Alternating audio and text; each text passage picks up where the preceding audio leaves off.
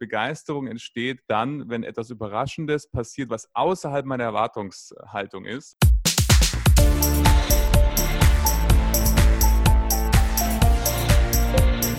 Plaudertaschen, der Podcast von Robin und Patrick über das Banking von morgen. Herzlich willkommen zu einer neuen Ausgabe des Plaudertaschen-Podcasts. Mein Name ist Robin Nehring und auch heute habe ich natürlich wieder Patrick Fritz an meiner Seite. Guten Morgen, Patrick. Wie geht es dir? Guten Morgen, Robin. Ja, mir geht's super. Ich freue mich sehr auf die Aufnahme und ja, lasst uns gleich loslegen. Sehr gut. An dieser Stelle auch nochmal der Hinweis auf unsere neue Webseite plaudertaschen-podcast.de. Hier findet ihr alle Folgen und auch ein paar weitere Infos über uns und über unseren Podcast. Über Feedback freuen wir uns natürlich wie immer sehr. Wenn ihr also Themen habt, über die wir in unserem Podcast mal sprechen sollten, schreibt uns einfach gerne auch eine Mail an mail@plaudertaschen-podcast.de. Alternativ natürlich auch über LinkedIn, Twitter oder Instagram. Nun aber zur heutigen Episode. Wir haben heute Dr. Jürgen Weimann zu Gast. Er hat zahlreiche Aufgaben im Sparkassen durchlaufen, ist unter anderem Lehrbeauftragter für strategisches Management und berät mit seinem eigenen Unternehmen zahlreiche Sparkassen und Banken bei der Transformation ihres Geschäftsmodells. Außerdem hat er seit Anfang des Jahres den Podcast Everyone Counts und erreicht bereits 4000 Hörer pro Monat. Und wir werden heute diesen Podcast als Crossover machen. Das heißt, er wird sowohl bei Jürgen als auch bei uns erscheinen. Für uns natürlich eine ganz neue Variante auch mal. Und wir sind echt gespannt, wie das funktioniert. Ich möchte auch noch mal sein Credo vorlesen. Die Herausforderung der Digitalisierung ist vor allem eine menschliche. Zukunft haben die Unternehmen, denen es gelingt, Mitarbeiter und Kunden im Herzen zu berühren. Und genau dieses Credo möchten wir heute nutzen, um mit dir, lieber Jürgen, dieses Credo weiter zu vertiefen. Und wir freuen uns sehr, dass du heute dabei bist. Vielleicht am Anfang die Frage, wie geht es dir? Ja, erstmal vielen, vielen Dank, äh, lieber Robin, lieber Patrick, für die Einladung in den Plaudertaschen-Podcast. Ich bin voller Vorfreude auf unser Gespräch und ähm, im Grunde aufgrund dieser Vorfreude geht es mir fantastisch. Also bin voller Vorfreude auf das, was jetzt gleich passieren wird. Sehr schön. Das freut uns sehr. Sehr, sehr, sehr gut. Ja, dann äh, lasst uns doch gleich ja thematisch starten. Und zwar, wir haben im Vorfeld ähm, ja auch kurz gesprochen, Jürgen, ähm, was heute unser Thema sein soll. Und weil das äh, ein Thema ist, was, was dich auch in deiner täglichen Arbeit sehr bewegt, wollen wir gerne darüber sprechen, wie wir denn unsere Kunden begeistern können. Und ähm, auch aufgrund des Sparkassenhintergrunds von uns allen dreien ist das natürlich auch ein Thema, was ja für Sparkassen und Banken relevant ist, glaube aber auch äh, komplett übergreifend, ähm, weil das ja auch ein, ja, Berührungspunkte äh, durchaus in anderen Branchen hat. Deswegen würde ich äh, gerne mit der, mit der ersten Frage an dich, Jürgen, starten. Wir reden meistens immer über Kundenzufriedenheit. Das wird gemessen, wir machen Umfragen, Kunden können auch auf unseren Webseiten äh, abstimmen, wie zufrieden sind sie denn mit bestimmten Funktionen Informationen. Äh, wir fragen die Kunden, äh, wie zufrieden sie mit Beratungsgesprächen waren. Jetzt wollen wir heute ja über das Thema Begeisterung sprechen. Das ist ja also aus meiner Sicht äh, noch eine deutliche Stufe darüber. Und jetzt deswegen die Frage, ähm, reicht Kundenzufriedenheit nicht eigentlich aus? Und wenn nein, warum wollen wir denn die Kunden sogar begeistern? Ja, eine wunderbare Frage, äh, die du da stellst, Patrick. Das Thema der Zufriedenheit ist ja eins, was ganz, ganz viele Sparkassen bewegt und, wie du auch gesagt hast, gemessen wird. Und wenn wir uns kurz mal anschauen, wie entsteht eigentlich Zufriedenheit, dann ist Zufriedenheit immer ein Ergebnis aus einem Vergleichen. Ich habe gewisse Erwartungen an die Sparkasse, an die Beratung, an das Produkt der Sparkasse. Und wenn die erfüllt werden, dann bin ich zufrieden. In, in Bayern, ich komme aus München, würde man sagen, passt schon. Das ist Zufriedenheit, wenn das, was ich erwarte, eingetreten ist.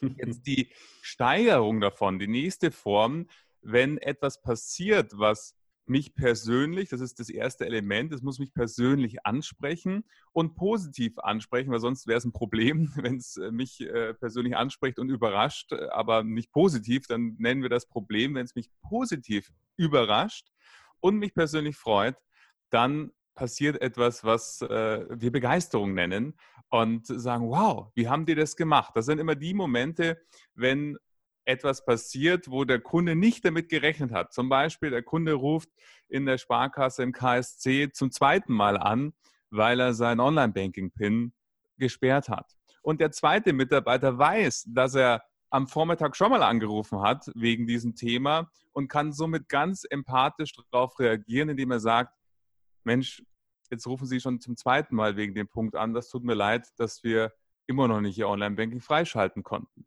Das ist ein ganz anderes Entree, weil ich als Kunde merke, wow, der weiß, dass ich schon mal angerufen habe wegen dem gleichen Problem und ich fühle mich sofort abgeholt. Und das ist dieser Unterschied zwischen Zufriedenheit und Begeisterung. Diese Begeisterung entsteht eben dann, wenn etwas Überraschendes passiert, was außerhalb meiner Erwartungshaltung ist. Und das Spannende dabei ist, dass unsere Erwartungshaltung sich ja permanent weiterentwickelt. Wenn wir jetzt auf diese Welt schauen, in der wir gerade leben, dann haben viele Menschen erlebt, wow, es gehen ganz viele Dinge virtuell. Workshops, Meetings, Konferenzen. Wir treffen uns auch gerade virtuell, um dann gemeinsam in eurem Podcast zu erscheinen. Und das macht natürlich auch was wiederum mit den Erwartungen gegenüber der Sparkasse, eben vielleicht dort auch virtuell meinen Berater treffen zu können. Also zusammenfassend sehen wir, es hat was mit Erwartungshaltung zu tun und mit Dingen, die positiv außerhalb der Erwartungshaltung passieren. Du hast ja jetzt ganz schön beschrieben, äh, was Begeisterung auch auslöst, also wie ich äh, ja, wie dieses Gefühl auch entsteht bei einem Menschen. Jetzt ähm, reden wir ja über Sparkassen, über Banken und über Bankkunden. Wie kann denn eine Sparkasse oder eine Bank es konkret schaffen, Kunden zu begeistern? Du hast eben ein Beispiel genannt äh, mit KSC, also mit einem Kundenservice Center, wo der Kunde anruft. Aber was sind Punkte, wo ich vielleicht auch aktiv dieses, diese Begeisterung hervorbringen kann, vielleicht auch ein bisschen steuern kann sogar?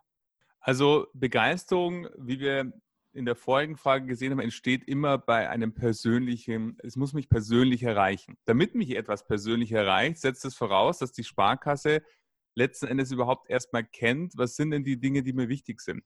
Und da mhm. beginnt der erste wichtige Punkt zu unterscheiden. Wir sprechen die, die Sparkassen sehr, sehr häufig eben von den Kundensegmenten. Sie sagen, es gibt Individualkunden, Private Banking Kunden, Firmenkunden.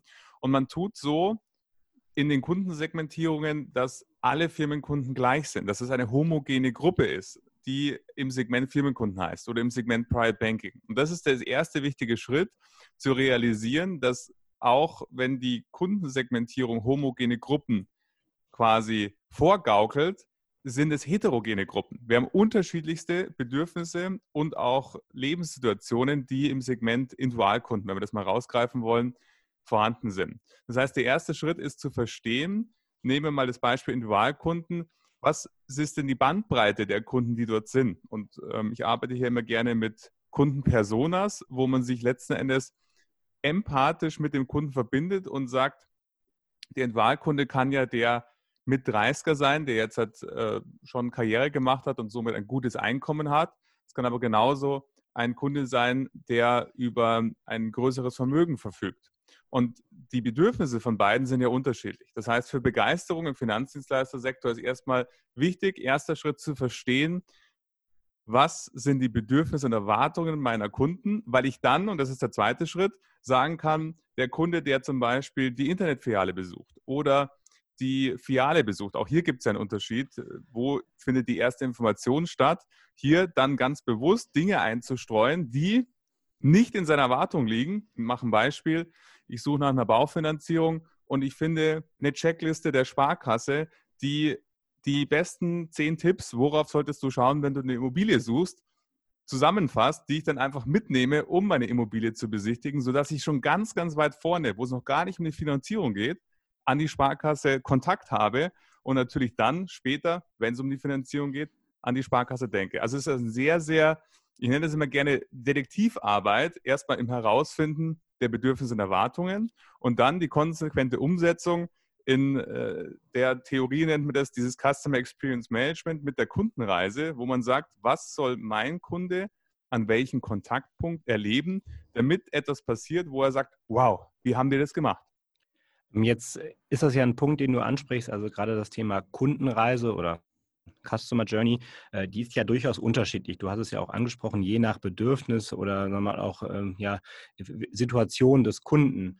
Das heißt, es gibt ja nicht den Kunden, den einen, du hast ja eben gesagt, die, Gruppe ist sehr heterogen. Ähm, wenn ich jetzt, sagen wir mal, das Thema Baufinanzierung mehr rausnehmen würde, äh, da gibt es ja unterschiedliche Kundentypen. Das heißt, ich müsste erstmal festlegen, welche Kundentypen es gibt. Also dieses Persona-Modell hast du ja auch beschrieben. Und äh, wie, wie, wie geht man das konkret an? Also wenn ich jetzt am Anfang stehe und sage ich, ja gut, das ist alles schön, was du erzählt hast und es ist total richtig und es ist äh, ja auch gesunder Menschenverstand, der der sagt mir ja, das macht total Sinn, das so zu tun. Wie fange ich an? Der erste Schritt ist, wenn wir machen mal das praktische Beispiel zu sagen, es wäre jetzt zum Beispiel ein Firmenkundenberater. Ein, einer der Zuhörerinnen oder Zuhörer ist Firmenkundenberater und sagt, Mensch, wie kann ich mich noch empathischer auf meine Kunden einstellen? Dann ist der erste Schritt, sich einen Beispielkunden zu nehmen, wo man sagt, ganz konkret sich den vorzustellen. Wie heißt der? Welche Funktion hat der? Was verdient der? In welcher Branche ist er tätig? Was ist das Lieblingsrestaurant in äh, unserer Stadt, in unserer Region, wo der gerne hingeht? Was für eine Partei wählt der? Wie wohnt der? In welchen, welches Auto fährt er? Welche Marken außer Sparkasse findet er noch gut? Also je tiefer man sich mit den Menschen beschäftigt und wenn wir zum Beispiel Auto oder allein wenn wir diese Philosophiefrage iPhone oder Android-Gerät anschauen, dann sagen ja Markenwahlen sehr, sehr viel schon zumindest in der Richtung von einem Menschen aus. Und das heißt, man stellt sich hier spezifische Fragen dazu, wo hält sich der auf in unserer Region, welche Zeitung liest er denn vielleicht, liest überhaupt Zeitung, um ein Bild zu bekommen, wie informiert sich denn zum Beispiel dieser Mensch? Geht der in die Filiale überhaupt als erstes oder ist er nicht vielleicht eher, eher unterwegs im Internetrecherche und landet zuallererst in der Internetfiliale der Sparkasse? Und wenn man sich diese Fragen, das müssen nicht viele sein, fünf, sechs reichen aus meiner Erfahrung eben stellt, dann lernt man diesen Kunden auch mal auf eine ganz andere Art und Weise erstmal kennen, um sich dann zu fragen, was erwartet der von mir als mhm. Firmenkundenberater? In unserem Beispiel würde ich sagen, der Kunde erwartet eine schnelle Rückmeldung und er erwartet, dass ich eben auch via E-Mail, Chat oder am besten per WhatsApp erreichbar bin, weil der viel unterwegs ist und somit schnell sein Problem loswerden möchte. Und wenn ich das dann erkannt habe, kann ich relativ schnell sagen, was geht da bereits heute schon von uns und was müssen wir vielleicht am Prozess ändern, damit es funktioniert und was kann ich auch ganz persönlich ändern. Ich mache ein Beispiel aus eigenem Erleben. Ich habe einen Versicherungscheck gemacht vor drei Wochen bei meiner Sparkasse und ich bekam danach eine E-Mail mit zehn Anhängen. Zehn Anhänge, A, zwischen 12 bis 20 Seiten. Also immer eine Versicherung gerechnet mit Versicherungsbedingungen, ein Riesending. Und was ich mir gewünscht hätte, und das hätte mich begeistert, ist eine Übersicht, wo einfach auf einen Blick steht, Versicherung X kostet Y und ich muss mir nicht 80 Seiten durchlesen, sondern ich sehe auf einen Blick, was ist wichtig für mich. Und das ist eben dieses, dieser Stück mehr, dieses Stück mehr Bemühen um den Kunden, was Begeisterung aussieht, wo man merkt, mein Gegenüber unabhängig ob persönlich oder virtuell, hat sich Gedanken gemacht über mich persönlich. Ich kann das nur bestätigen, was du gerade gesagt hast, Jürgen. Ähm, gerade dieses Thema ähm, mit, mit Personas, also wirklich noch spezifischer auf die Kundengruppen eingehen, als wenn wir einfach nur sagen, okay, wir gucken uns jetzt ähm, ja, Firmenkunden oder Individualkunden an. Ähm, da arbeiten wir jetzt in Berlin äh, im Verband auch viel mit, ähm, weil wir einfach gemerkt haben, dass wir uns auch ähm, ja viel intensiver mit den Kunden beschäftigen können, wenn wir uns einfach eine bestimmte ja, Person heraussuchen. Also wir führen auch viele, mhm. ähm, das geht jetzt vielleicht für, für, eine Sparkasse dann ein bisschen zu weit, aber wir führen auch äh, viele Interviews mit Kunden durch, auch wirklich ähm, bei den Kunden zu Hause in der äh, gewohnten Umgebung, ja, und bilden dann daraus auch ja unsere Personas und wenn wir dann äh, tatsächlich darüber sprechen, auch wie, wie können wir unsere Kunden mit neuen Themen begeistern, bei uns sind es ja eher äh, ja, die, die neuen Themen, mit denen wir uns beschäftigen, da merken wir auch, dass es viel einfacher fällt, ähm, sich in den Kunden ja hereinzuversetzen. Wir waren zum Beispiel ja. ähm, letzte, letzte Woche ähm, beim SN Camp der, der Sparkassenhochschule. Äh, da treffen sich jedes Jahr über zwei bis drei Tage äh, diverse Sparkassen und tauschen sich zu innovativen Themen, innovativen Projekten aus. Und ähm, da waren wir auch mit drei Themen vertreten ähm, und hatten dazu auch äh, ja Personas mitgebracht. Das waren dann, es war zum Beispiel einmal die, die 24-jährige Studentin Laura, das hatten wir noch auf, auf ein, zwei äh, Charts da ein bisschen detailliert, und der, der 42-jährige äh, Familienvater Christian. Und als wir dann wirklich über neue Themen diskutiert haben, ähm, fiel es uns viel einfacher zu sagen, okay, was hat Laura denn jetzt gerade für ein Bedürfnis und wie können wir sie begeistern? Oder was hat auch der Christian für ein Bedürfnis als Familienvater, was komplett anderes? Und äh, wenn wir das spezifisch für diese zwei Personas entwickelt haben, dann können wir das auch auf die gesamte äh, Kundengruppe übertragen, weil dann hat man auch wieder daraus, äh, so sehen wir das auf jeden Fall, ja, Skalierungseffekte. Aber es ist viel einfacher, so rumzudenken, ähm, als andersrum zu denken und dann äh, im Nachhinein auf den einzelnen Kunden das herunterbrechen zu müssen. Ja, vollkommen. Wundervolles Beispiel mit der Laura und dem anderen, äh, dessen Namen ich gerade vergessen habe. Ja. genau. Warum nur? Ich weiß auch nicht.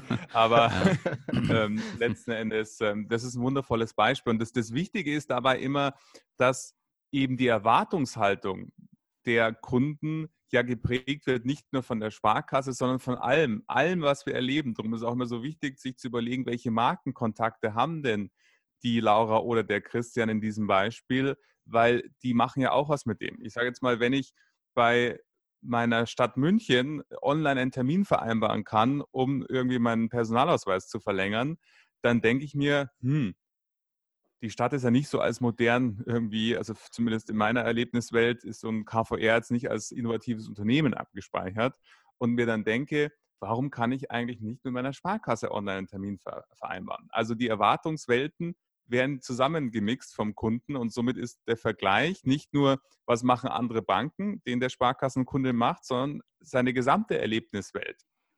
Und die Marken, zu denen er Kontakt hat, die vergleicht er mit der Sparkasse. Jetzt haben wir auch schon viel über äh, ja, Sparkassen und Banken gesprochen. Und ähm, ja, Sparkassen sind ja Dienstleister. Deswegen könnte man ja äh, oder müsste man eigentlich denken, dass es schon tief in jeder DNA äh, der Mitarbeiter ähm, verankert ist, dass wir natürlich unsere Kunden begeistern wollen, weil das ist halt das, äh, was uns ausmacht und gerade auch die Sparkassen, ähm, was noch durch den persönlichen Kontakt vielleicht noch viel einfacher geht, ähm, als wenn wir das nur online abbilden wollen. Ähm, wenn ich jetzt als, als Sparkassenhörer ähm, hier in die Folge reinhöre und sage, ja, ich möchte das gern bei mir in der, in der Sparkasse vorantreiben, weil ich vielleicht merke, ähm, dass es noch nicht bei allen wirklich so tief in der DNA verankert ist.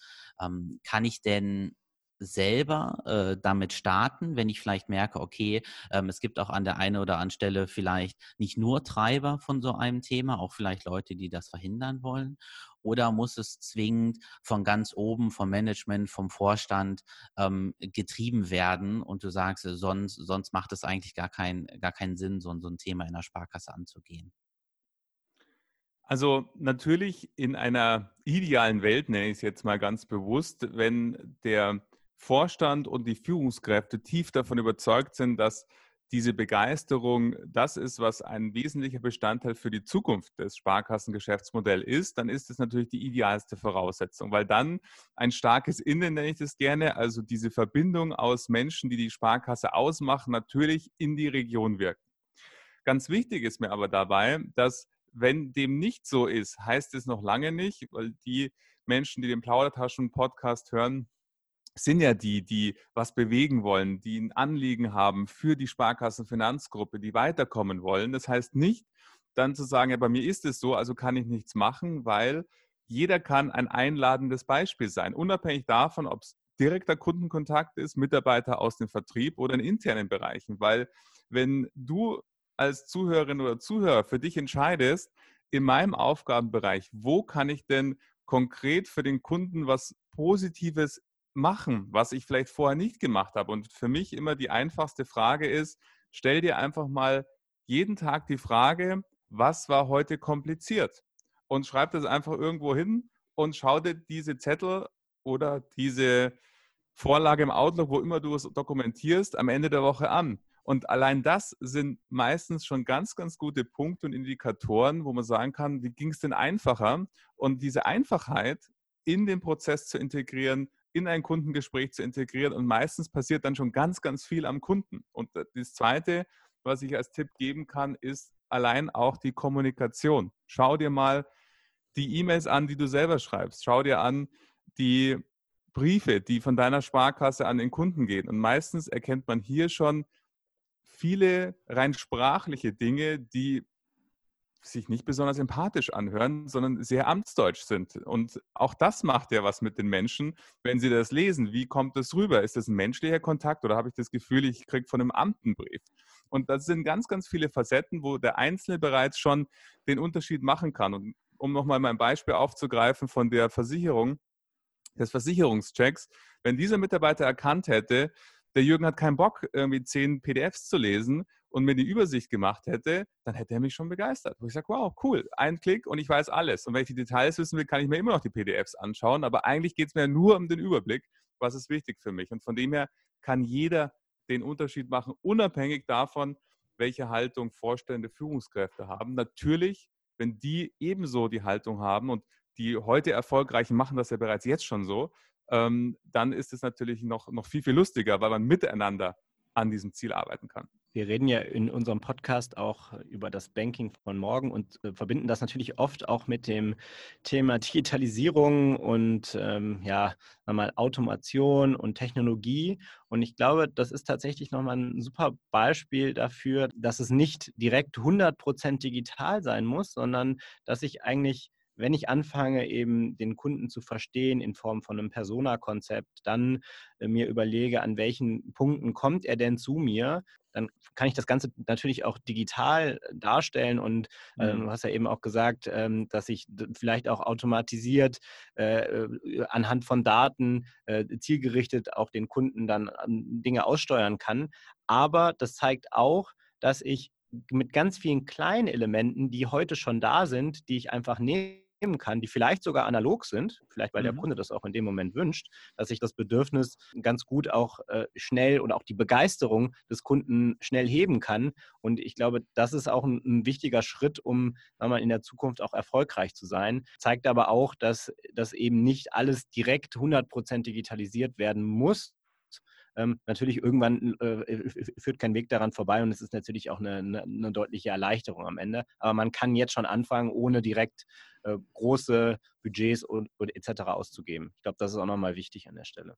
Total. Das ist kein Entweder-Oder, sondern wirklich ein sowohl als auch. Weil auch hier eben, ich nehme immer gerne das Beispiel meiner Mutter, die ist 75, die hat andere Erwartungen an die Sparkasse wie ich. Schwierig wird es nur dann, wenn weder die Erwartungen meiner Mutter noch meine Erwartungen erfüllt werden. Wenn nämlich meine Mutter aus der Filiale gescheucht wird, in die sie sich hinging, reingeschleppt hat und ihr gesagt wird, machen Sie doch bitte alles online. Und ich, der mehr Online-Zugangswege haben möchte, die aber nicht finde, weil ich keinen Online-Termin machen kann, weil ich mich nicht, nicht virtuell mit meinem Berater treffen kann, weil der kein Zoom-Meeting machen kann oder kein Go-To-Meeting oder whatever, ähm, dann wird es schwierig. Und deshalb ist es eben ganz, ganz wichtig, diese Unterscheidung.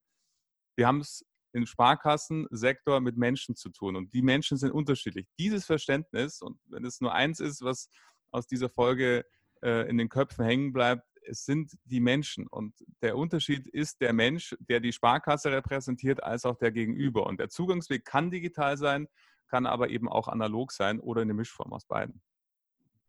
Das waren jetzt schon total äh, schöne äh, Schlussworte, Jürgen, ähm, weil die Zeit ist nämlich echt schon wieder äh, gerannt, äh, Robin, Jürgen. Ähm, ich ich habe gerade schon überlegt, was, was kann ich denn noch zum Schluss sagen, aber äh, besser könnte ich es gar nicht zusammenfassen, deswegen möchte ich das auch ähm, auf jeden Fall als, als Abschlussworte von dir so stehen lassen, ähm, Jürgen. Ja, äh, wir sind am, am Ende der, der Folge angekommen. Ähm, vielen Dank nochmal dir, Jürgen, für die Zeit. hat echt Spaß gemacht. Geht mir auch so, voller Freude. Danke für die Einladung. Vielen Dank dir.